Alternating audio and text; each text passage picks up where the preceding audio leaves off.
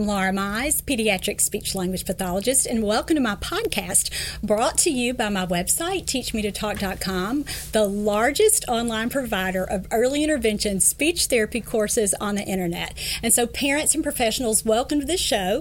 This is a course for professionals, but we're so excited to be able to offer this for free for everybody so that everyone can learn this information. So, let's get going with our show today. Today, our number is 436, and our theme or our topic is the best pretend play themes for building language in toddlers and preschoolers with language delays. And so we're going to be talking about two of my very favorite things play and building language in toddlers that are having difficulty. All right, so this show kind of originated, and this tool that I'm going to be sharing with you originated a few weeks ago when one of the email lists that I subscribed to had a post about their five best pretend play themes for preschoolers. Now, anytime I see something for a preschooler as an early interventionist, I start thinking, how how how do my toddlers get there? How do we get there? And so you'll see how well uh, these these topics when we're looking at preschoolers, what we can do is take that and then back it on down, and how when we think about it like that, when we think about our kids in more of a linear progression, we want to get them there as preschoolers. So what do we need to do as toddlers? Uh, that's that's what I want to talk to you about today and how to think about that when we're determining play themes. Now, one of the things that I always say is hey, you don't need anything to really teach kids to talk. You can teach language anywhere, anytime. And that is certainly true. However, there are some toys and some activities that actually lend themselves naturally a lot better to teaching play skills and teaching language skills at the same time. And so that's what we're going to do today. And we always remember sometimes when, even as we in early intervention, when we start working on play with toddlers, sometimes we get so into teaching the play skills that we forget about the language. And so again, we want to look at, at topics, toys, activities activities that bring both of those pieces together. Now, communicating always involves at least two people. And so when we have kids that are playing with some of these early toys, they're so focused on the play and so focused on, on the play skills that they're learning and what they're doing that they tend to self isolate. So that the things that we're going to talk about today actually kind of overcome that because interacting is built into these play themes. So that's one thing that I want you uh, to be sure that you're thinking about. So in this show, what I want us to do is really explore what makes a good play theme. And this information, again, is from uh, one of the email lists that I subscribe to. It's going to be uh, referenced right here on the handout. And I want to go ahead and mention this to you before we get going any further. You can get the handout for today's show. Uh, there from my website, and there's a link right there in the post below here on YouTube. You can get it uh, with continuing education credit if you are a therapist and pay your $5 to get this uh, one hour credit. You can get it with that, or as a parent, there's also an option for you to purchase this so that you'll have this information. And let's just start by looking at these five play or five uh, characteristics or factors that uh, contribute to making a play theme really, really successful for building language and play. So, the first theme is uh, the themes present good play sequences. The next characteristic is themes that provide practice for vocabulary development. The third one is that themes offer prime opportunities for working on language and play together, which we've already started talking about a lot. The fourth one is that themes allow specific relationships. And then the fifth one, they actually had four on that their email, but I added one, and it's that themes that can be easily simplified or expanded. And that's so important for us in early intervention because a lot of times we'll be playing with a toddler or we'll have an activity designed or picked out some materials and we think this is just going to be fantastic. And then for one reason or another, probably some of the things we're going to talk about today, it doesn't really work. And so we want things that we can easily and quickly pull back and still continue that topic or that play theme and then move forward as the child is ready. Or we also want the opposite where we can expand it and we can make it more complex and really bump it up so that kids learn even more. So those are the things that we're going to talk about. So I've already jumped ahead a little bit. Let's go back to that first factor and really uh, unpack these uh, characteristics or these factors so that you're going to really be able to decide what play themes work and, and which ones don't. And then you'll know when you have a miss in therapy with an activity, or if you're a parent, when you're trying to do something with your child, you'll understand this is why this didn't work. Let me tighten up this little piece of what I'm doing, what I'm offering uh, with this child, and the strategies that I'm using. Let me tighten this up and see if this doesn't work a little bit better. So let's go back to that first characteristic. And again, be sure to get your handout so that you can follow along. But the first one is themes that present good play sequences. So, what's that? What does that mean? So, what's a sequence? It just means the order in which things happen. So, we want themes or topics of play uh, that have a beginning, a middle, and an end. So, why is that important when we're thinking about sequencing? Well, those are just the basic foundational pieces for that. And that's really how toddlers start to think about and process and conceptualize time and conceptualize again when they order things. What do I do first? And then what do I do next? And then toddlers can't really keep things going, those seven or eight steps, even like a preschooler with a language delay can, because again, they're not as mature. And so we need to think about that when we're planning our our activities for kids or our play themes here do I have a good sequence of events? What what's going to happen here?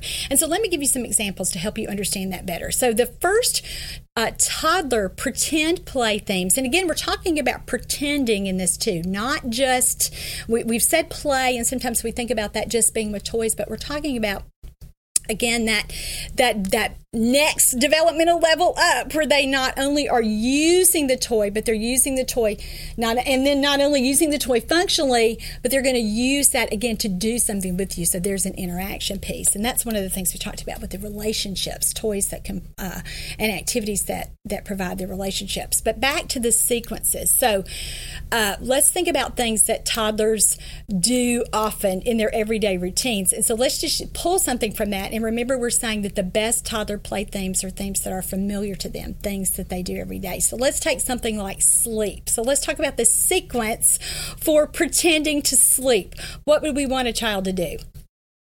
I'll give you a second to kind of think about that so that you can sort of sort of anticipate. So what what would be involved in going to sleep? Well, lying down, right? Getting yourself settled to sleep and then what? Actually sleeping, closing your eyes and then what do you think would be the end part of that? waking up, right? So that's how a kid would think about going to sleep. So can you see that we have a real definitive there, beginning, middle, and end.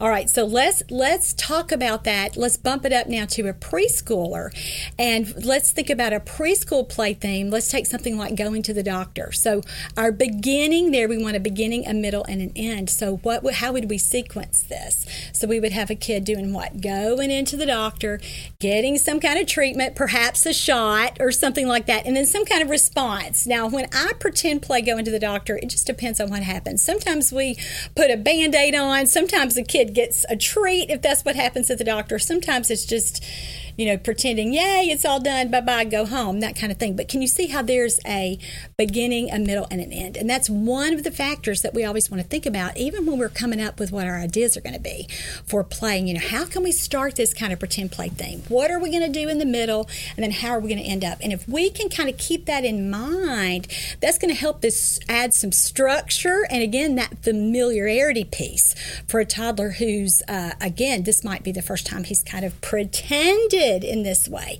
And so sequencing is really, really important there. Let me say one more piece of information that I forgot to talk about at the beginning.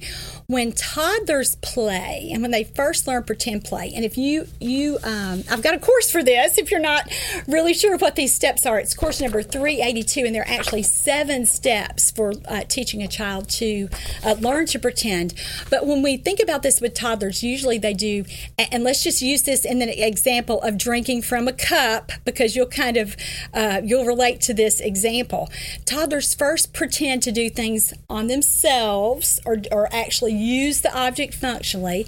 Then they pretend to do things with another person another real live person, like you as the therapist or you as the parent, and then they pretend to do things with a toy, like a character or a doll or something like that. So that's something we need to keep in mind too. So anytime that we see a child as we're walking through these characteristics and then move on to talk about the play themes, anytime that we see a child kind of get lost in going back in, uh, uh, I was going to give you that example with a cup. So we want, maybe we want a child to give a baby doll a drink. That's kind of our our play thing that we're going. We're doing some feeding or or or playing kitchen or restaurant or whatever that happens to be, and we see the child move from giving the drink to the baby doll and then still not even really wanting to include you in that kind of play. And then he ends up just really kind of self-isolating and taking the drink by himself. And then that's when you'll know oh he may not really be understanding what we're doing here. And that's not to say that kids aren't going to pretend to drink like as we're playing restaurant or as we're playing kitchen or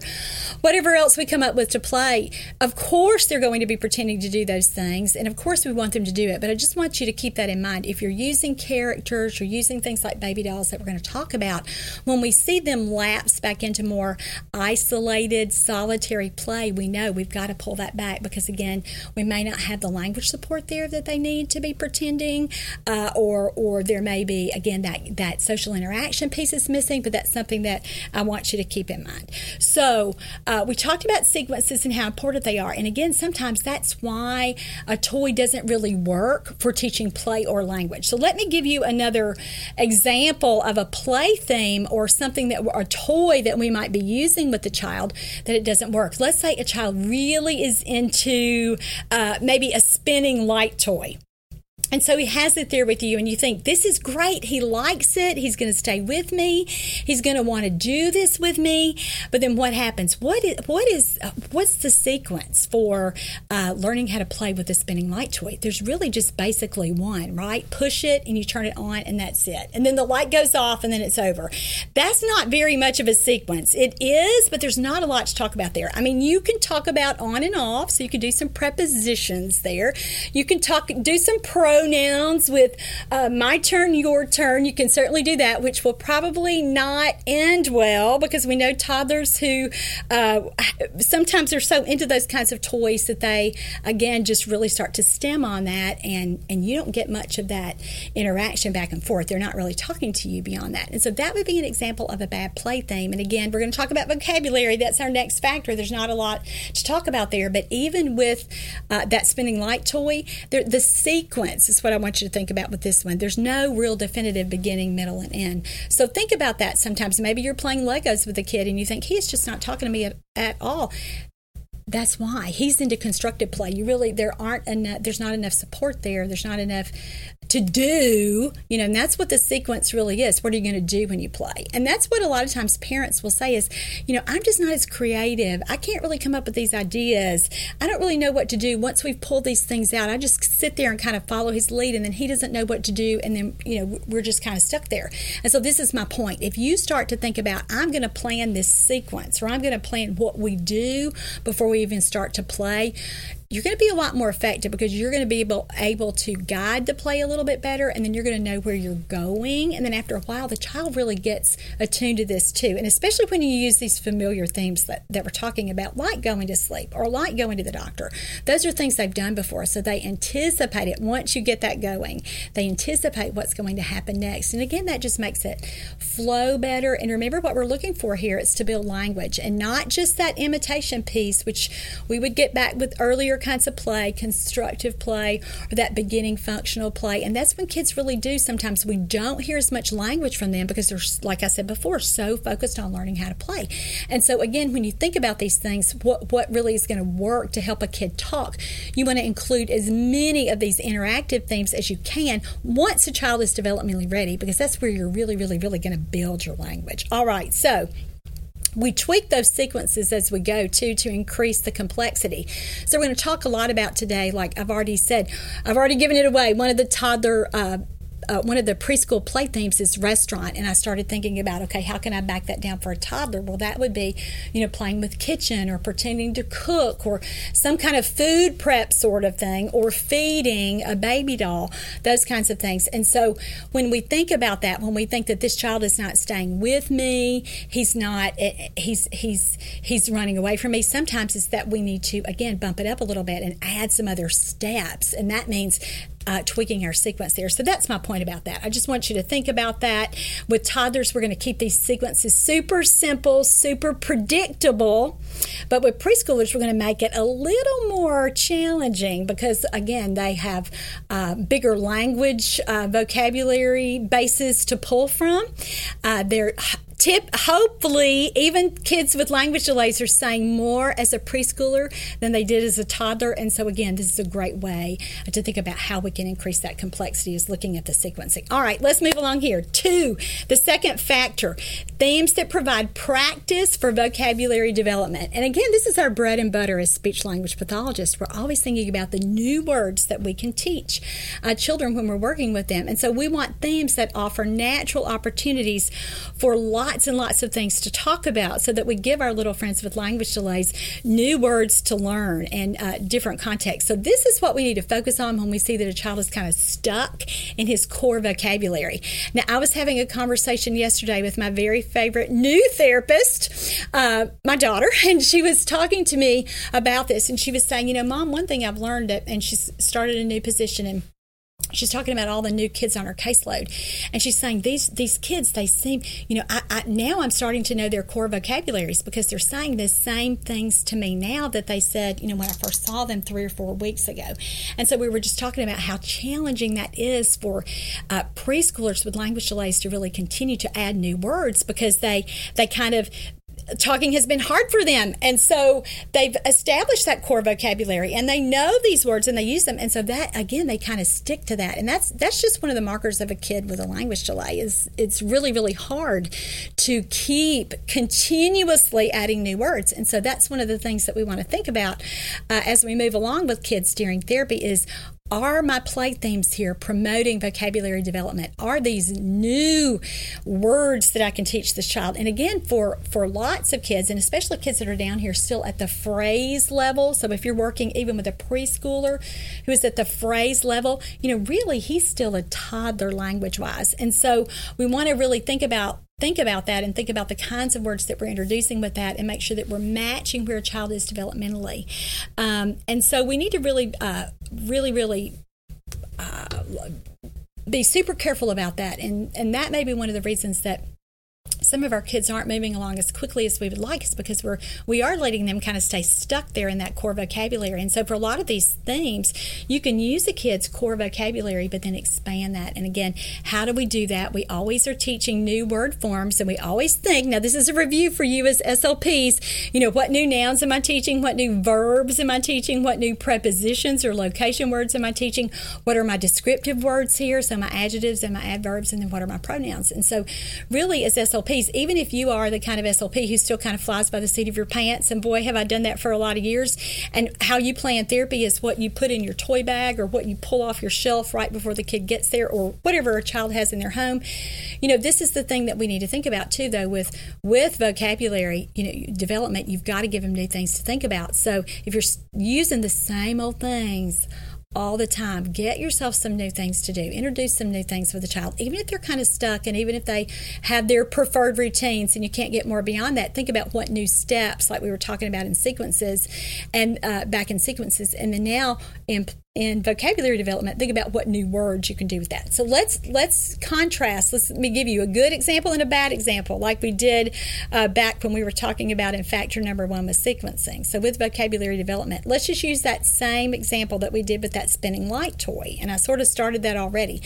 For vocabulary development, if that child is already saying on, off, or requesting a turn with please or more or mine or whatever word he uses for that, or you know, even an exclamatory word like we or what, once they get beyond that, what are you really going to teach with that spinning light toy? There's not too much there. So, as far as vocabulary development goes, that wasn't a good choice either, right? Let's compare that to something like a farm set. So, think about all the different nouns that you can teach with a farm set. You've got your names of your animals, you've got your barn or your tractor, your trailer, whatever little props you're using along with those animals.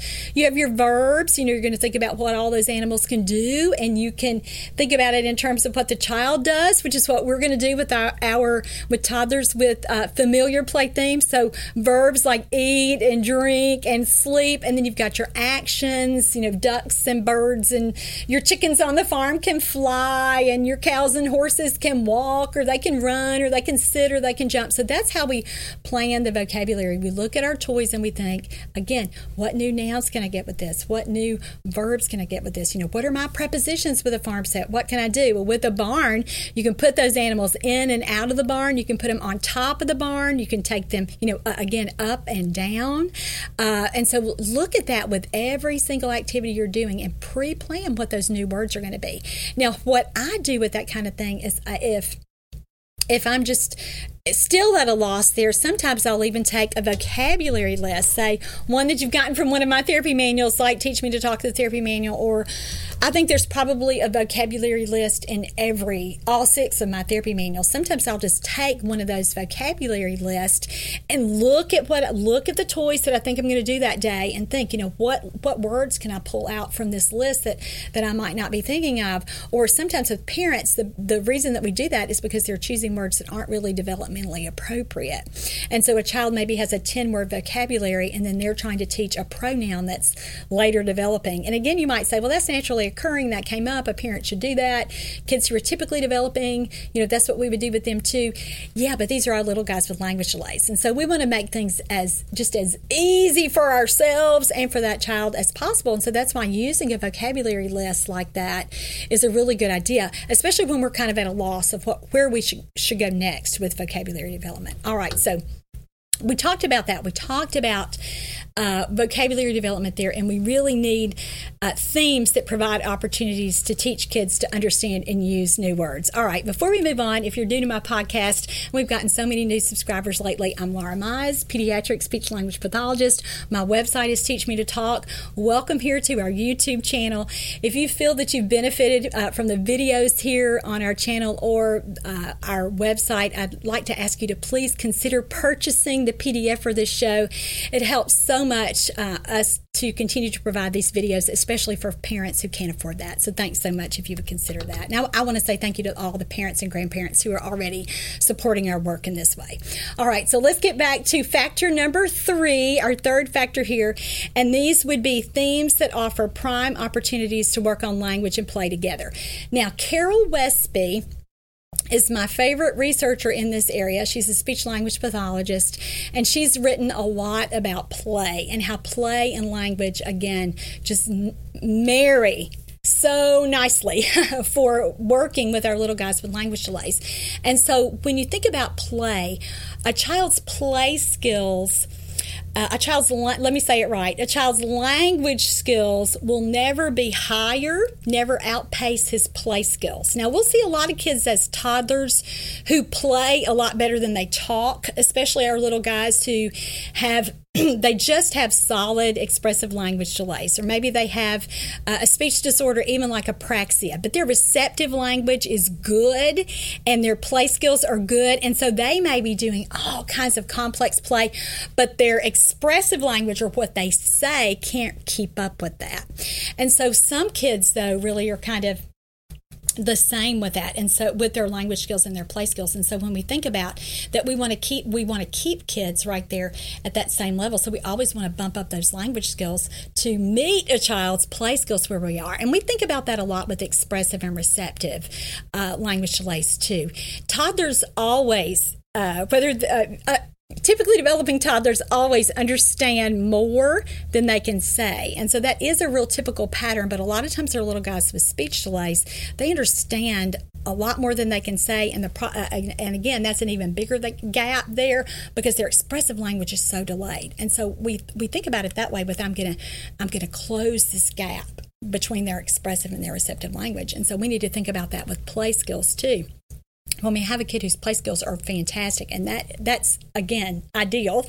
We want to really think about let's get that language bumped up to match that play.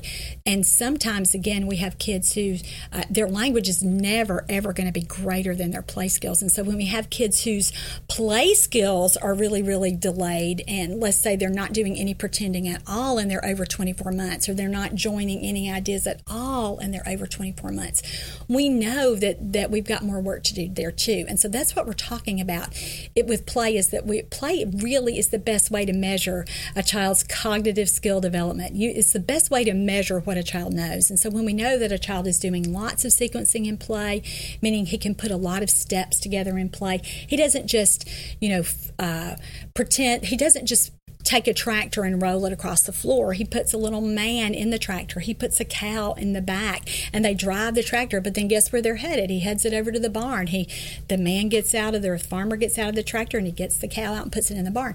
That's a lot different. That's a that's a lot higher level play skill than say a toddler who's just laying on his belly on the floor rolling his little tractor back and forth, right? And so we think about that here with play. We got for a lot of kids we have to bump up their play so that we can uh, get that cognition moving and get that receptive language moving so that their expressive language skills will increase too. And so we have to remember play really is the nonverbal piece of language. It's that cognitive piece and it has to come first. And so that's why for so many of our little guys, especially those with cognitive uh, issues, our little guys with auditory processing issues, they understand words, but then you try to get them to follow directions or get them again in sequencing and they just get lost in all of that because all the language really uh, is overwhelming for them and they can't process it uh, all. And so we have to really think about uh, helping kids understand those concepts non-verbally first before we teach them how to say it. And so when we think about play themes, play themes that really uh, join teaching play skills or solidifying play skills, strengthening play skills at the same time as we're building language skills, those are just ideal. And so I've already mentioned mentioned uh, Dr. Westby's work, so take a look at her work. The symbolic play scale has been a really important piece of work for me uh, to use as a reference in my work as a speech language pathologist and at Teach Me to Talk because it really does look at where a child's play skills are and then where his or her language skills are. And I've based the stages of play that I've developed on Carol Westby's work. And so if you haven't taken a look at that, that's in uh, the autism workbook and in Let's Talk About Talking. But it really walks kids. I, I just, I, my uh, stages of play, I've just taken it through 36 months since that's what we do in early intervention. But you you might want to take a look at that to help yourself understand again where kids fall developmentally with play. And really uh, for some of our little guys they're not even as toddlers with language delays they're not even really ready for some of the themes that we're going to talk about or if they are it's going to be so simplistic for those kids because again cognitively and receptive language wise they're just a lot lower than where uh, expressive language wise you may want them to be or maybe trying to uh, maybe your play theme is, is has so much language that again they can't be successful with that we have to build those play skills. And so that's certainly something that we need to think about. Um, i also want to say another uh, another uh, point under this consideration and this factor with we like play themes that can combine toys pardon me and play with language is play is a much, much, much better way to target vocabulary development, like we've already mentioned today, uh, that, as compared to other methods like using an app, sitting down with flashcards, or even a book. And why is that going to be? Because when we're using an app or flashcards or a book, that information is primarily visual, and that's fine. And some of our guys have really just that, that's their strength is visual processing. Things they can see the things that they can look at versus auditorily but things that they can hear. But what's the problem with that? Language is really an auditory system. So we that you have to hear it first but and you so that you can understand what somebody else is saying to you and then you're going to speak. And so when we're missing that with something visual that we're teaching you know like using flashcards or using a book or using an app and again those things work but kids are not going to get the practice with play and the practice with doing something, and again, that's how we know that toddlers learn best is by doing something. Uh, they're gonna they're gonna do better with toys and with this interactive play rather than uh, th- those other things. Play here, I like to think about that as the demo part. It's what a child really shows us when he under when we see that he's playing that he really really understands what we're talking about. And it's not just that he can label. Let's say that we're going to play pet shop with the kid. It's not just that he can label all of the animals that he could take your flashcards and say you know, dog, cat, or whatever animals you're going to use for your little pet shop play. It's beyond that. It's being able to talk to you about it, being able to, and, and again, interact with that. And so that's certainly uh, something we want to keep in mind with the theme. So all the themes that we're talking about today pair play and toys and language so nicely. And so it's so important to think about toys. And sometimes, you know, we'll think about trying to play uh, without props. You know, let's really, really help a child learn how to pretend. Let's let's don't give him anything, and that's not the best strategy when we're doing this with language uh, delayed kids, and that's because we don't always know that they have the cognitive basis to be able to pretend. So with toddlers, especially, we're going to need them to have a lot of props and a lot of materials at the beginning to make this play uh, a lot easier for them. And so. Uh, I have some uh, great toys that I've picked out that go with these themes later, and there's going to be a post uh, in the YouTube description. So look here below the video for the post with the toys that I've picked out that kind of go with these themes if uh, you want some help picking those things out, or if you just want to see what kind of toys uh, that you might be able to pull from your own uh, toy inventory there, or from things that you just have uh, there in your home. So take a look at that so you can see if you can match some of those. All right, let's move on to the fourth theme here. The the fourth uh, factor that makes a play theme really good would be themes that allow specific relationships. All right, so why is this important? All the play themes that we're discussing are going to have roles. And remember what we said at the beginning about communicating? Communicating always involves how many people? At least two. And so when we give a child a relationship or a role during play, we're going to naturally create those opportunities to talk and talk to each other. And so we might think about this in older kids. Let's say if we're thinking about our preschoolers who might be uh, playing superheroes, one kid's going to be Superman, one kid's going to be Batman, another kid's going to be Robin. You've got those roles there, but sometimes we don't think about this when we're playing with toddlers. And so relationships in play start a lot earlier. And so uh, we, need to think about that. So even as we're playing something like kitchen with a kid, we'll need to know who. Okay, or or let's use the one of the preschool themes, restaurant. If we're going to play restaurant with a kid, what are your roles there? What are your relationships? Well, you're going to have somebody who is the guest or the diner. Then you're going to have somebody who's the the server, right? Uh, if there are more than two of you there. You might have somebody who's also going to be cooking or preparing the food, right? Or it's probably, if it's just you and a kid, the uh, server person is going to do that part too, and then the person who's the diner or the guest is just going to do the eating and the reacting and all of that. But we need to think about that even as we back that back down. What is the kid's role here? What can he be, quote unquote, pretending to do? And so sometimes we don't spell that out clearly enough even in our own minds when we're playing with kids. And so naturally we'll think about if we're playing baby dolls with a kid what is that child's role? What is who who is he pretending to be? Who is she pretending to be there? And so sometimes we don't do that you know oh you're the mommy. This is your baby. You're the mommy or you're the daddy. You're the baby's daddy. You're the daddy. Here's the baby. And we don't we don't even think about that. So we don't think about conceptualizing that or even saying that. So a kid can start to think about that too. And so we want to be sure that we're thinking about those roles and relationships in our play themes. And if we don't have any, if you think, okay, let's go back to that spinning light toy example. Is there a role or a relationship uh, that you can think of in uh, that kind of play versus, like we talked about, the example we just gave with restaurant, or let's use pet shop or vet. What are the roles with the vet? If you're pretending to go to the vet, well, you've got the vet, you've got the person that brings the animal in, and you have the animal, right?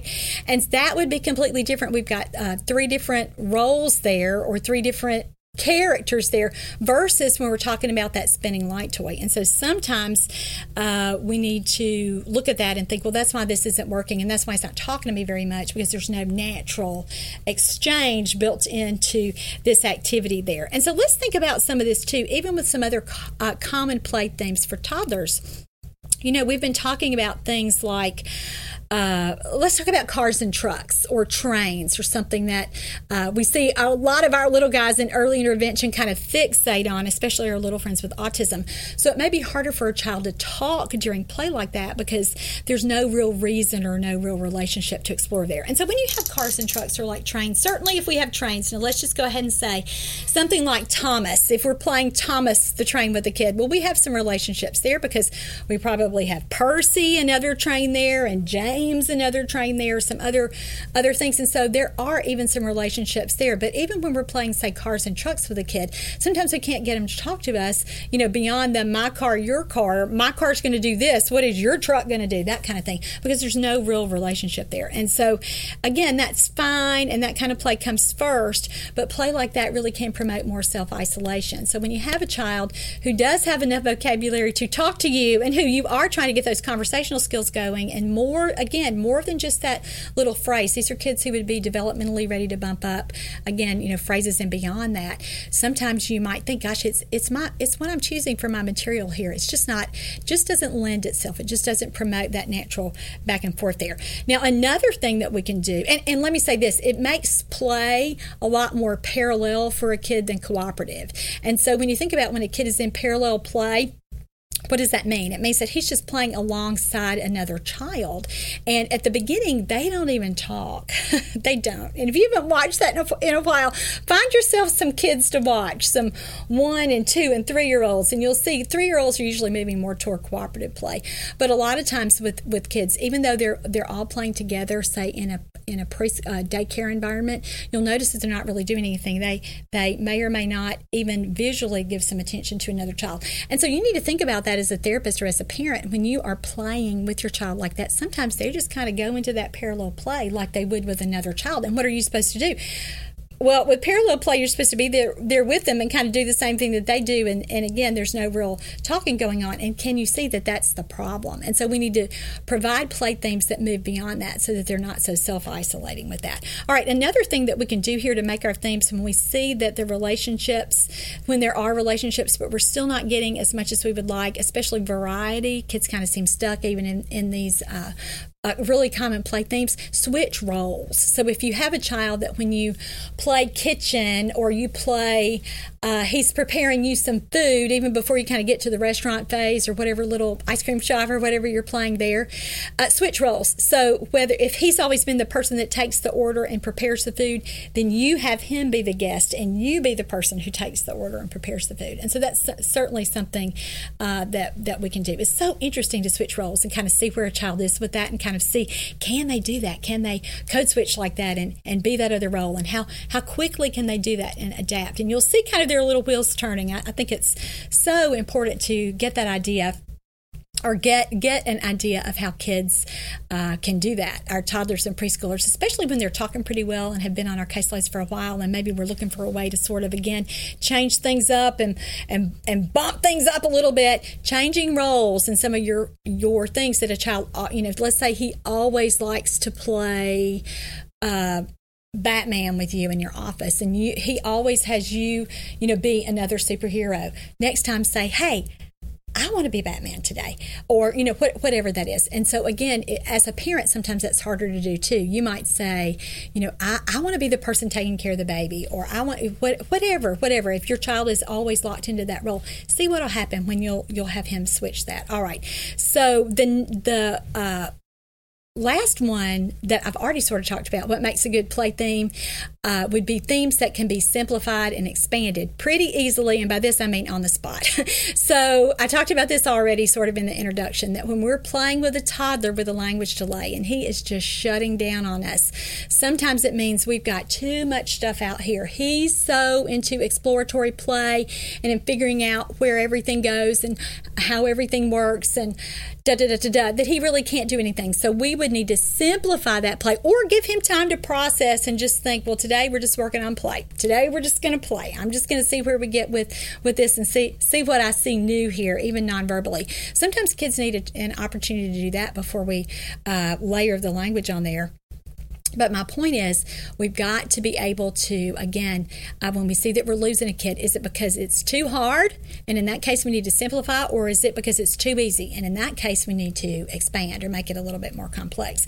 And so we need to think about that with our play themes with kids in the, this way, especially, you know, with kids, again, when there are participation problems. That's the main time we want to think about uh, looking at these kinds of factors and what do I, what do I need to change? And so, again, sometimes it's that we need to instead of having 25 different plastic foods and four or five options for uh, pans and plates and utensils and all the things. Sometimes for those kids when they're just lost like that, just pull it back. Just pull it back to I'm going to have one pan, two foods, one spoon, and that's all we're going to play with the kitchen set today. And so I think that's a really uh, a better way to do it. All right. So, uh, oh, it can go the other way too. Sometimes a family will have super limited resources and they won't have very many toys. And so there might just be a baby doll.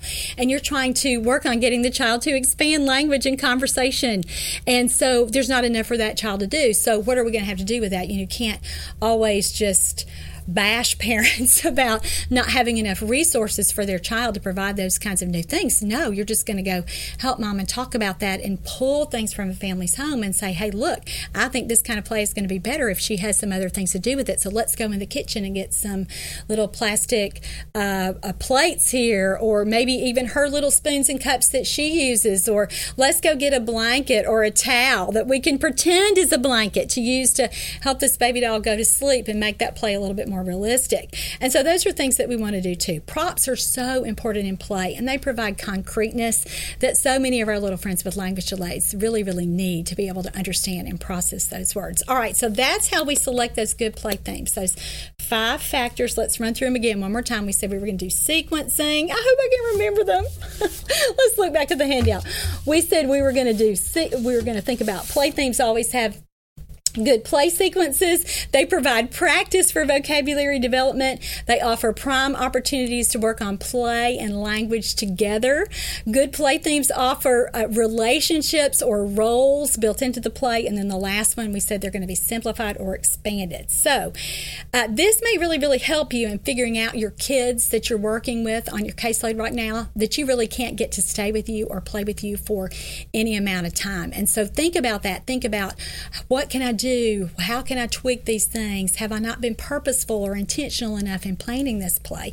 And so I'm going to give you a tool to use to do that in just a minute, but let's get through some more of these other things first. We've talked about the theory, and so now you know what may or may not be uh, contributing to your effectiveness or lack thereof when you're trying to get a child to play and talk to you. Let's move on now and talk about the specific play themes that work best for teaching play and language together and uh, I want to say one other thing too about pretend play. Now we have to remember that play uh, develops in a sequence, and that we're going to be talking again about pretending. And so when does that sort of when does that come in and typically developing kids? Usually they start to pretend and start to do some of these roles between 18 and 24 months. And so uh, again, that just gives us that point of reference there. And so that's about the time when. So when we think about that, it's when kids start to do this kind of thing. What else is going on language wise? They're starting to, in typical development, starting to combine their words into phrases. So they're starting to join ideas. And so this is an important point for you. If you have a little guy who's not joining a lot of ideas in play, there's no way that he's going to be ready developmentally to join words for phrases in language. And so just let that sink in a little bit because sometimes we don't process like that like we should as early intervention SLPs. We'll try to bump a kid up to play or to language too soon. You know, we think, oh, we need to be working on phrases here. And we haven't really, really seen that he can't do that developmentally yet. And so we need to think about that and think about, you know, is his language level at a 24 month level yet? Uh, no. Is his play at that 24 month level yet where he's joining ideas? No. And so, again, you know, he's not going to be ready for these kinds of things yet. I've got to move him there. I've got to look at where his play is. And really, the play that, that where kids use a lot of single words and are learning a lot of single words are going to be with themes that are a little more simplistic than this and things that we talked about before when we're looking at our stages of play. They may be, you know, again, like we would know with a typical development, exploratory play begins begins early and continues, you know, uh, to about eight months. At about eight to twelve months, they start non-functional play, and so our our babies with typical developing language talking at eight to twelve months, not really. They're babbling. They may say a word or two, but they're not really talking. They're certainly not conversational. And then that beginning functional play that begins twelve to fifteen months, and then uh, continues, and then early symbolic play, which is what we're talking about. These early pretend play themes that really does begin around seventeen to eighteen months. So you can see if you've got a little guy who like play is back here solidly here in this non-functional play that's where we're going to be teaching and beginning functional play. That's where we're going to be teaching kids to use lots of single words. And so that's my point is their language is going to be where their play skills are. And so you got to think about that too. All right, so I said this before, but let's talk about this one more time before we move on and talk about what these specific play themes are. Toddlers, especially those with language delays, really respond best to familiar activities that they do in their everyday routines. So activities they do often. And so remember what did we say about that before? So you think right now, think about three activities that a toddler would do often in his daily routines. So that would be what?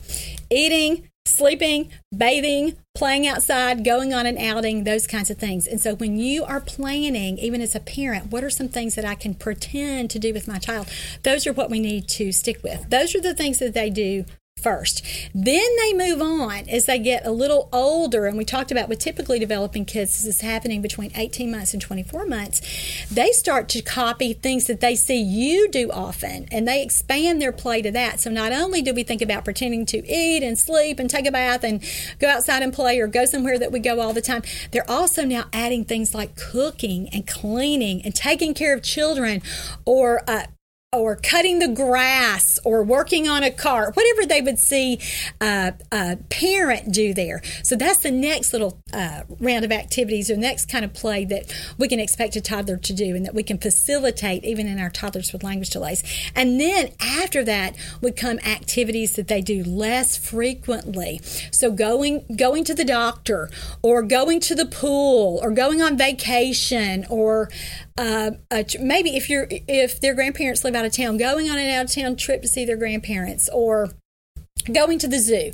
So sometimes those kinds of things, again, we take a kid who's just barely giving a baby doll a bite and thinking, oh, he's pretending to do that. He, he fed this little bear just great during the assessment. Fantastic. This week, we're going to pretend like we're, we're, we're going to do zoo play. We're going to He's not there yet. That's my point. And so I wanted you to think about that hierarchy and that sequence with kids too, especially with, with toddlers with language delays. We start with activities they do often, then activities that they see you do often, and then the less familiar activities. All right, so let's go ahead now and talk about what were the five best play themes uh, for preschoolers. And let me just give you this list. And again, it's on your handout if you want to take a list at that, look at that. And so the first one is restaurant play. And this would be any kind of uh, pretending that you are ordering food from the child or whoever, if you're the person, you're going to think about your sequences. You're going to order the food, somebody's going to prepare the food, bring the food out to the diner or the guest. The person's going to eat the food, and then uh, if if you're going beyond that, if a child is ready for that, maybe pay for the food and then leave. So that that is kind of the crux of whatever, whether you're playing restaurant or ice cream shop, pizza shop, uh, lemonade stand, anything like that. That's kind of that's kind of your an overall reaching thing. And for some of you who are SLPs, and even if you're just working in early intervention, maybe some of your uh, kids who are doing really really well, that you your kids who are almost three, they're not quite ready to discharge. You're not letting them go, but maybe these could be ideas that you think, oh, this would be a good idea for me for therapy, or this would be something good to talk to mom about how we can bump up uh, the things that they play at home, or even even just so that mom supports that play better with buying some different materials or, or playing with the child to kind of get them started so they have practice with that play at home because you're going to play uh, that in therapy, and you certainly want to be carrying over those activities uh, and teaching parents to play these things at home too, not just to get them ready to play for you in therapy, but just for their own um, their own practice at home and their own interaction together. So, restaurant is a good one. The second one that was on this list was birthday party playing birthday party is huge and that's something that uh, for all those years that i did home visits and even uh, in our clinic anytime a child has a birthday coming up, you really want to play birthday party. That's something fun to play. It gives them uh, that experience so that they are ready for that. Maybe they haven't gone to birthday parties very often. And for some kids who have gone to a lot of birthday parties, it's just one of their favorite things to play. And so if that's not something that you've played lately, uh, that you can think about that. Now, I always play birthday party uh, with Play-Doh. We're making our own uh, birthday cake, and we'll get into the sequences and, and that sort of thing. But I just wanted to mention that to you as well as some just for ideas. Sometimes you, you might not be thinking about these and you may be looking for a way to make your very stale therapy routines a little bit more exciting. So adding some of these things would be real fun. The third one that's on the list for preschoolers is playing apples, so picking apples or orchard. You could probably include pumpkins with that because that's something a lot of we have a lot of field trips in the fall to do. Right, go pick pumpkins if you live in an area where uh, you can do that and where pumpkins are a rural area that you can get there. But that's the third theme. The fourth one, like I've already mentioned, is pet shop. So having uh, taking care of pets like dogs and cats, and so the grooming that would go with that, pretending you're giving them a haircut, uh, giving them a bath, feeding them, taking care of them until uh, either if you're playing pet shop, like somebody's going to come buy the pet, or maybe the groomer come back and get their pet. That would be real fun. And then the last preschool theme here was doctor or vet. All right, so I've already told you this at the beginning of the show. So I started looking at those play themes and thinking, that's fantastic. That's just great. I love those ideas. But again, not all of our little friends who are on our early intervention caseloads as toddlers can do that kind of advanced play. So I started looking at those themes and thinking, what can I do to get those kids ready? So for restaurant, what would it be? So how about playing with a kitchen set or any kind of food prep that we were talking about or cleaning up? So that would be what leads to that kind of play. So as an early interventionist, I got to get my kids ready. I've got I've got to I've got to provide that those play foundations and those language foundations so that those kinds of things make sense. And so that's what we think about with restaurants. So then then I thought, okay, well that's our first little toddler play theme here. It's kitchen, some kind of food prep kind of thing. And so then I did the same thing with birthday party. And so what did you what would you think about that? What would be kind of a play that would come before you played birthday party? Well, it would be the same sort of thing. It would be kind of taking care of children or feeding children like we do with uh, the cake at a birthday party, which is kind of usually what that sequence is, right? For a birthday party, uh, you you prep the cake, you think about the presents, then people come to the party, you sing happy birthday, the child blows out the candle, you pretend you eat the cake, and for a lot of toddlers, that's it. That's that's kind of the whole, or an, an older toddler, a preschooler. You could of course add different steps for that. But when I'm thinking about toddlers, I think about okay, well, baby dolls, and okay, that sort of is similar again to that theme that we have with restaurants with pretending we're going to cook or make food. So uh, that's where we go with that. Uh, what about apples or the orchard? What would be kind of that step down for a toddler play theme there? It would be farm, right? Or zoo or playing with some kind of animals. And that leads us to the next one, which was pet shop. And so we think about that any kind of little play with animals. That would be real fun for a toddler. And think about you can't really have a four year old with a language delay play pet shop when he's never really played these other things first. And so as a preschool SLP, you may, that may be one of the problems that you're having with children. You're using themes that are just too mature. They don't have enough language or uh, their play skills aren't developed enough for that to really make sense to them yet. And so, again, we talked about how uh, our fifth consideration for choosing a good play theme here was what? That we could simplify and expand it. And so, for those kids that are really struggling, you think, oh, this is just too hard. You got to back up and really pull these themes way down. And of course, with doctor or vet, we could certainly, um, you know, think about that with playing with baby dolls or even even going to the doctor as a toddler. And pretending to go to the doctor as a toddler is going to look a lot different probably than a preschooler who would pretend that. But again, we've got to start somewhere and we've got to make sure that we are providing that foundation to, uh, so that a kid can expand his language and his play together. So i think those are some pretty good play themes for toddlers and preschoolers. So now what we're going to do is walk through that criteria that we talked about earlier and we're going to match it with the things that we talked about. So with the kitchen and the baby dolls and the house uh, the playground and the farm. And so this is what we do in therapy again with kids when they've moved through, like we talked about with stages of play. When they've they're not doing exploratory play anymore and non-functional play, and we didn't really define that, but those are activities with toys and objects that support um, cognitive concepts like cause and effect. So, cause and effect toys are object permanence or simple problem solving, like shape sorters and puzzles and ring stackers. And then beginning functional play, when we bump up to that, that's going to be where kids learn to use uh, their familiar toys. And so, and use them for what they were intended to be. And so again, sometimes we go fat, too fast with kids in early intervention and they're stuck and they're not moving forward. And it's because we're just trying to bump them up too too high with uh, language skills and uh, play themes that are too complicated for them. And so we have to bump that back down. But sometimes our kids in EI, again, we are selling them short. We're not making it fast enough or fun enough. So for those kids, we need to, need to uh, bump up. So let's apply all of this information that we have just spent almost an hour talking about so far with uh, what our criteria was. Now, I've provided a page for this for you already in your handout, and then I've given you a blank one so that you can copy it or print it and then uh, be able to use it as you're thinking about your kids, especially your hard kids, especially your kids that we talked about. Hey, they've been playing this kind of beginning functional play forever. It is time to bump it up with these kids. And so this is going to help you. And especially, you know, for some of our kids on our caseload, this is easy. We can do this. And those are the kids that you've already done it with. This is really going to help you when you have kids that you just are not sure what's going on. You're not sure why your sessions aren't more successful. You're not sure why they're not staying with you. You're just not sure. And so I, I think that this tool and by using this exercise, you're going to be able to discover some things, especially for the, those harder kids. So look at your handout. So I took that first uh, maybe it's not the first, but I took one of our themes, baby dolls, and kind of did this and sort of walked through what we talked about. And so listed the theme, which is baby dolls, and then we listed our props. And I think this might also be a really good exercise for you to do with parents so that they can really see sometimes sort of what they're missing or why their play at home isn't as successful as it could be.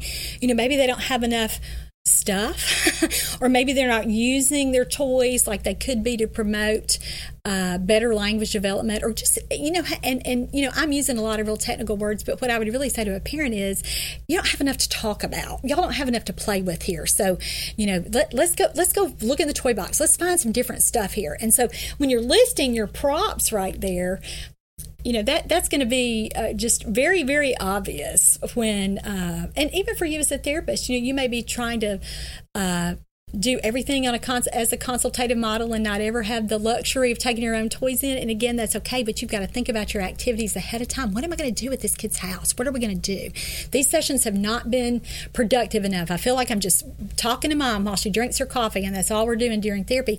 You don't want it to be like that. So even using this kind of tool to think about a, a, your your kid's house that you're going to go to would be a good exercise there. So first we did our props, so those are our materials, and then secondly, which what was our first factor that we said that made a play theme good? It would be sequences. So we write out what the sequences are. And so with baby dolls, what would our sequences be? Uh, our, or our first thing, like baby eat. So what do we need to do for the baby to eat?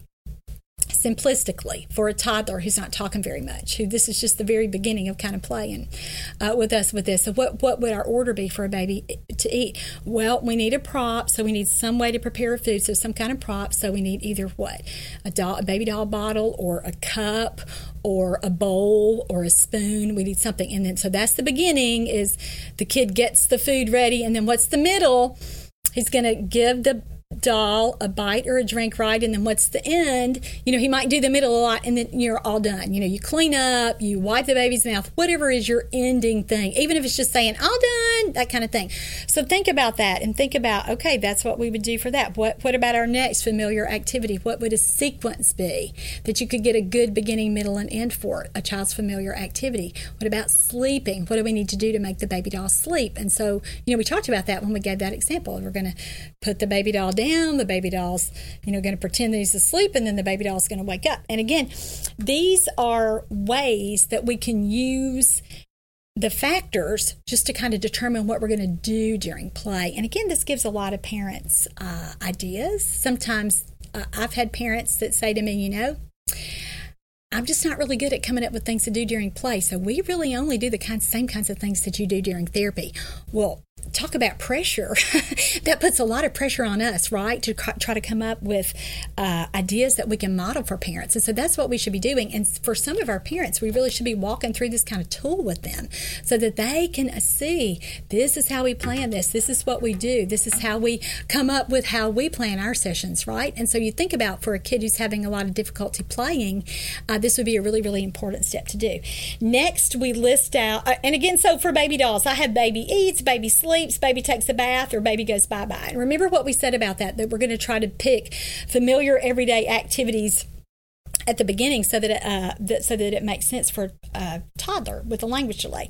Next, we were going to do what? What did we say was the next factor? It's vocabulary development. So when I think about playing, and I, have already told you how I do this, um, is I just look at the props that I have and sort of fill in. You know, what are my potential for new nouns here? And then I think, oh my goodness, all these words are too hard. I'm not going to be able to. We're we're playing. Baby doll sleeps today, but she really can't say blanket. You know, I'm gonna I'm gonna model that for her, but that's kind of a word that I think is phonetically complex, and she's not going to be able to do that. Let me kind of stick with, you know, what what, what am I going to what are my uh, vocabulary target's going to be here. And for some kids, you know, it just might be for sleeping, you know, night night and uh, shh or wake up, you know, kind of a holistic phrase there. And so you walk through this, and that's how you think about vocabulary development. And I already gave you that other idea of taking a list of, you know, common words that toddlers use. And I told you I have a list in every one of my therapy manuals. So if you already own one of those, go back and kind of find the list in that book and copy it for yourself.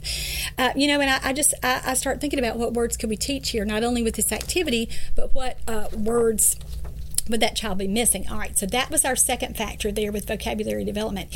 And then we looked at how can we combine play and language together. So on this sheet, I made you some little notes. So what were what would be some things that we would be looking at with combining play? So can this child what motor skills does this child need for play task? And so if we're looking at baby dolls, it might be stirring with a spoon. And so you think, well, can a kid imitate that? Can he physically do that? I mean, there will be some of our little friends who uh, developmentally if they have a lot of motor issues, say a kid with cerebral palsy, not going to be able to do that. And so we would know, or or can't do that yet. So we would think, oh my goodness, I'm going to be working on that motor skill today too with this.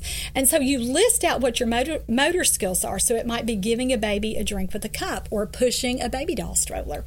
Uh, and then another uh, little area that we look at with play skills learning to use familiar toys and objects for their, their intended purpose. And we talked about this with functional play can the child does he know that i cover up the baby with a blanket?